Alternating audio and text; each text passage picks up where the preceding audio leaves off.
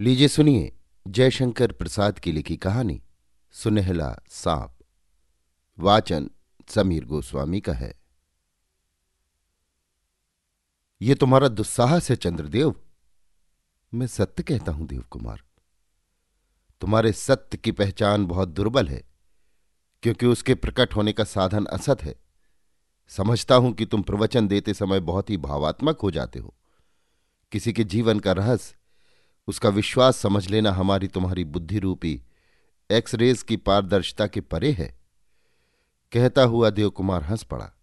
उसकी हँसी में विज्ञता की अवज्ञा थी। चंद्रदेव ने बात बदलने के लिए कहा, इस पर मैं फिर वाद विवाद करूँगा। अभी तो वो देखो, झरना आ गया। हम लोग जिसे देखने के लिए आठ मील से आए हैं। सत्य और झूठ का पुतला मनुष्य अपने ही सत्य की छाया नहीं सू सकता। क्योंकि वो सदैव अंधकार में रहता है। चंद्रदेव, मेरा तो विश्वास है कि तुम अपने को भी नहीं समझ पाते देव कुमार ने कहा। चंद्रदेव बैठ गया। वो एकटक उस गिरते हुए प्रपात को देख रहा था। मसूरी पहाड़ का ये झरना बहुत प्रसिद्ध है। एक गहरे गड्ढे में गिरकर ये नाला बनता हुआ ठुकराए हुए जीवन के समान भागा जाता है। चंद्रदेव एक ताल्लुकेदार का युवक पुत्र था। अपने मित्र देव कुमार के साथ मसूरी के ग्रीष्म निवास में सुख और स्वास्थ्य की खोज में आया था। इस पहाड़ पर कब बादल छा जाएँगे, कब एक झोंका बरसाता हुआ निकल जाएगा, इसका कोई निश्चय नहीं। चंद्रदेव का नौकर पान भोजन का सामान लेकर पहुँचा। दोनों मित्र एक अखरोट वृक्ष के नीचे बैठकर खाने लगे। चंद्रदेव थोड़ी मदरा भी पीता था स्वास्थ्य के लिए। देव कुमार ने कहा, यदि हम लोगों को बीच ही में न भीगना हो, तब चल देना चाहिए। पीते हुए चंद्रदेव ने कहा, तुम बड़े डरपोंक हो। तनिक भी साहसिक जीवन का आनंद लेने का उत्साह तुम में नहीं। सावधान होकर चलना, समय से कमरे में जाकर बंद हो जाना और अत्यंत रोगी के समान सदैव पथ का अनुचर बने रहना हो तो मनुष्य घर ही बैठा रहे। देवकुमार हंस पड़ा। कुछ समय बीतने पर दोनों उठ खड़े हुए। अनुचर भी पीछे चला। बूंदें पड़ने लगी। सबने अपनी अपनी बरसाती संभाली। परंतु उस वर्षा में कहीं विश्राम करना आवश्यक प्रतीत हुआ, क्योंकि उसे बचा लेना बरसाती के बूते का काम न था। तीनों छाया की खोज में चले। एक पहाड़ी चट्टान की गुफा मिली छोटी सी। ये तीनों उसमें घुस पड़े। भवों पर से पानी पोछते हुए चंद्रदेव ने देखा, एक श्याम किंतु उज्जवल मुख अपने यौवन की आभा में दमक रहा है। वो एक पहाड़ी स्त्री थी। चंद्रदेव कला विज्ञ होने का ढोंग करके उस युवती की सुडोल गढ़त देखने लगा। वो कुछ लज्जित हुई। प्रगल्भ चंद्रदेव ने पूछा, तुम यहाँ क्या करने आई हो? बाबूजी, मैं दूसरे पहाड़ी की गाँव की रहने वाली हूँ। अपनी जीविका के लिए आई हूँ। तुम्हारी क्या जीविका है? सांप पकड़ती हूँ। चंद्रदेव चौंक उठा। उसने कहा तो क्या तुम यहाँ भी सांप पकड़ रही हो? इधर तो बहुत कम सांप होते हैं। हाँ कभी खोजने से मिल जाते हैं। यहाँ एक सुनहला सांप मैंने अभी देखा है। उसे कहते कहते युवती ने एक ढोंके की ओर संकेत किया। चंद्रदेव ने देखा दो तीव्र ज्योति। पानी का झोंका निकल गया था। चंद्रदेव ने कहा, चलो देवकुमार, हम चले। रामू, तू भी तो सांप पकड़ता है ना? देवकुमार, ये बड़ी सफ़ाई से बिना किसी मंत्र जड़ी के सांप पकड़ लेता है। देवकुमार ने सिर हिलाया। रामू ने कहा, हाँ सरकार, पकड़ू इसे। नहीं नहीं, उसे पकड़ने दे। हाँ उस होटल में लेवा लाना। हम लोग देखेंगे। क्यों देव? अच्छा मनोरंजन रहेगा ना? कहते हुए चंद्रदेव और देवकुमार चल पड़े। किसी शुद्र हृदय के पास उसके दुर्भाग्य से देवी संपत्ति या विद्या, बल, धन और सौंदर्य, उसके सौभाग्य का अभिनय करते हुए प्रायः देखे जाते हैं। तब उन विभूतियों का दुरुपयोग अत्यंत अरुचिकर दृश्य उपस्थित कर देता है। चंद्रदेव का होटल निवास भी वैसा ही था। राशि राशि विडंबनाएँ, उसके चारों ओर घिरकर उसकी हँसी उड़ाती। पर उनमें चंद्रदेव को तो जीवन की सफलता ही दिखलाई देती। उसके कमरे में कई मित्र एकत्र थे। नेरा महुअर बजाकर अपना खेल दिखला रही थी। उसके बाद उसने दिखलाया, अपना पकड़ा हुआ, वही सुंदर सुनहला सांप। रामू एक टक नेरा की ओर देख रहा था। चंद्रदेव ने कहा, रामू, वो शीशे का बक्स तो लिया? रामू ने तुरंत उसे उपस्थित किया। चंद्रदेव ने हंसकर कहा, मेरा तुम्हारे सुंदर सांप के लिए ये बक्स है।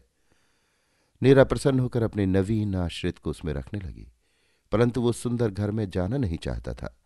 रामू ने उसे बाध्य किया। सांप बक्स में जा रहा। नेरा ने उसे आँखों से धन्यवाद दिया। चंद्रदेव के मित्रों ने कहा, तुम्हारा अनुचर भी तो कम खिलाड़ी नहीं है? चंद्रदेव ने गर्व से रामू की ओर देखा, परंतु नेरा की मधुरिमा रामू की आँखों की राह उसके हृदय में भर रही थी। वो एकटक उसे देख रहा था। देव कुमार हंस पड़ा। खेल समाप्त हुआ। नेरा को बहुत पुरस्कार मिला। तीन दिन बाद होटल के पास ही चीड़ वृक्ष के नीचे चंद्रदेव चुपचाप खड़ा था। वो बड़े गौर से देख रहा था एक स्त्री और एक पुरुष को घुल घुल कर बातें करते। उसे क्रोध आया, परंतु न जाने क्यों कुछ बोल न सका। देव कुमार ने पीठ पर हाथ धरकर पूछा क्या है? चंद्रदेव ने संकेत से उस ओर दिखा दिया। एक झुरमुट में नीरा खड़ी है और रामू कुछ अनुनय कर रहा है। देव कुमार ने यह देखकर चंद्रदेव का हाथ पकड़कर खींचते हुए कहा, चलो। दोनों आकर अपने कमरे में बैठे। देव कुमार ने कहा, अब कहो, इसी रामू के हृदय की परख तो तुम उस दिन बता रहे थे। इसी तरह संभव है। अपने को भी ना पहचानते हो? चंद्रदेव ने कहा मैं उसे कोड़े से पीट कर ठीक करूँगा। बदमाश। चंद्रदेव बाल देखकर आया था। अपने कमरे में सोने जा रहा था। रात अधिक हो चुकी थी। उसे कुछ फिस फिस का शब्द सुनाई पड़ा। उसे नेरा का ध्यान आ गया। वो होठ काट कर अपने पलंग पर जा पड़ा। मात्रा कुछ अधिक थी। आतिशदान के कारण इस पर धरे हुए शीशे का बक्स और बोतल चमक उठे, पर उसे क्रोध ही अधिक आया। बिजली बुझा दी। कुछ अधिक समय बीतने पर किसी चिल्लाहट से चंद्रदेव की नींद खुली। रामू का शब्द था। उसने स्विच दबाया। आलोक में चंद्रदेव ने आश्चर्य से देखा कि रामू के हाथ में वही सुनेला सांप। हथकड़ी सा जकड़ गया है। चंद्रदेव ने कहा, क्यों रे बदमाश? तो यहाँ क्या करता था? अरे, इसका तो प्राण संकट में है। नेरा होती तो चंद्रदेव घबरा गया। इतने में नेरा ने कमरे में प्रवेश किया। इतनी रात को कहा? चंद्रदेव क्रोध से चुप रहा। नेरा ने सांप से रामू का हाथ छुड़ाया और फिर उसे बक्स में बंद किया। तब चंद्रदेव ने रामू से पूछा, क्यों बे, यहाँ क्या कर रहा था? रामू कांपने लगा, बोल, जल्दी बोल, नहीं तो तेरी खाल उधेड़ता हूँ। रामू फिर भी चुप था। चंद्रदेव का चेहरा अत्यंत भीषण हो रहा था। वो कभी नेरा की ओर देखता और कभी रामू की ओर। उसने पिस्तौल उठाई। नेरा रामू के सामने आ गई, उसने कहा, बाबूजी ये मेरे लिए शराब लेने आया था, जो उस बोतल में धरी है। चंद्रदेव ने देखा, मदरा उस बोतल में अपनी लाल हँसी में मग्न थी। चंद्रदेव ने पिस्तौल धर दिया और बोतल और बक्स उठाकर देते हुए मुँह फेर कर कहा, तुम दोनों इसे लेकर अभी चले जाओ और रामू, अब तुम कभी मुझे अपना मुँह मत दिखाना दोनों धीरे धीरे बाहर हो गए। रामू अपने मालिक का मन पहचानता था। दूसरे दिन देवकुमार और चंद्रदेव पहाड़ से उतरे। रामू उनके साथ न था। ठीक ग्यारह महीने पर फिर उसी होटल में चंद्रदेव पहुँचा था। तीसरा पहर था। रंगीन बादल थे। पहाड़ी संध्या अपना रंग जमा रही थी। पवन तीव्र था। चंद्रदेव ने शीशे का पल्ला बंद करना चाहा। उसने देखा, रामू सिर पर पिटारा धरे चला जा रहा है और पीछे पीछे अपनी मंद गति से नेरा। नेरा ने भी ऊपर की ओर देखा। वो मुस्कुराकर सलाम करती हुई रामू के पीछे चली गई। चंद्रदेव ने धड़ से पल्ला बंद करते हुए सोचा, सच तो क्या मैं अपने को भी नहीं पहचान सका? अभी आप सुन रहे थे जयशंकर प्रसाद की लिखी कहानी, सुनहला सांप, वाचन समीर गोस्वामी का था।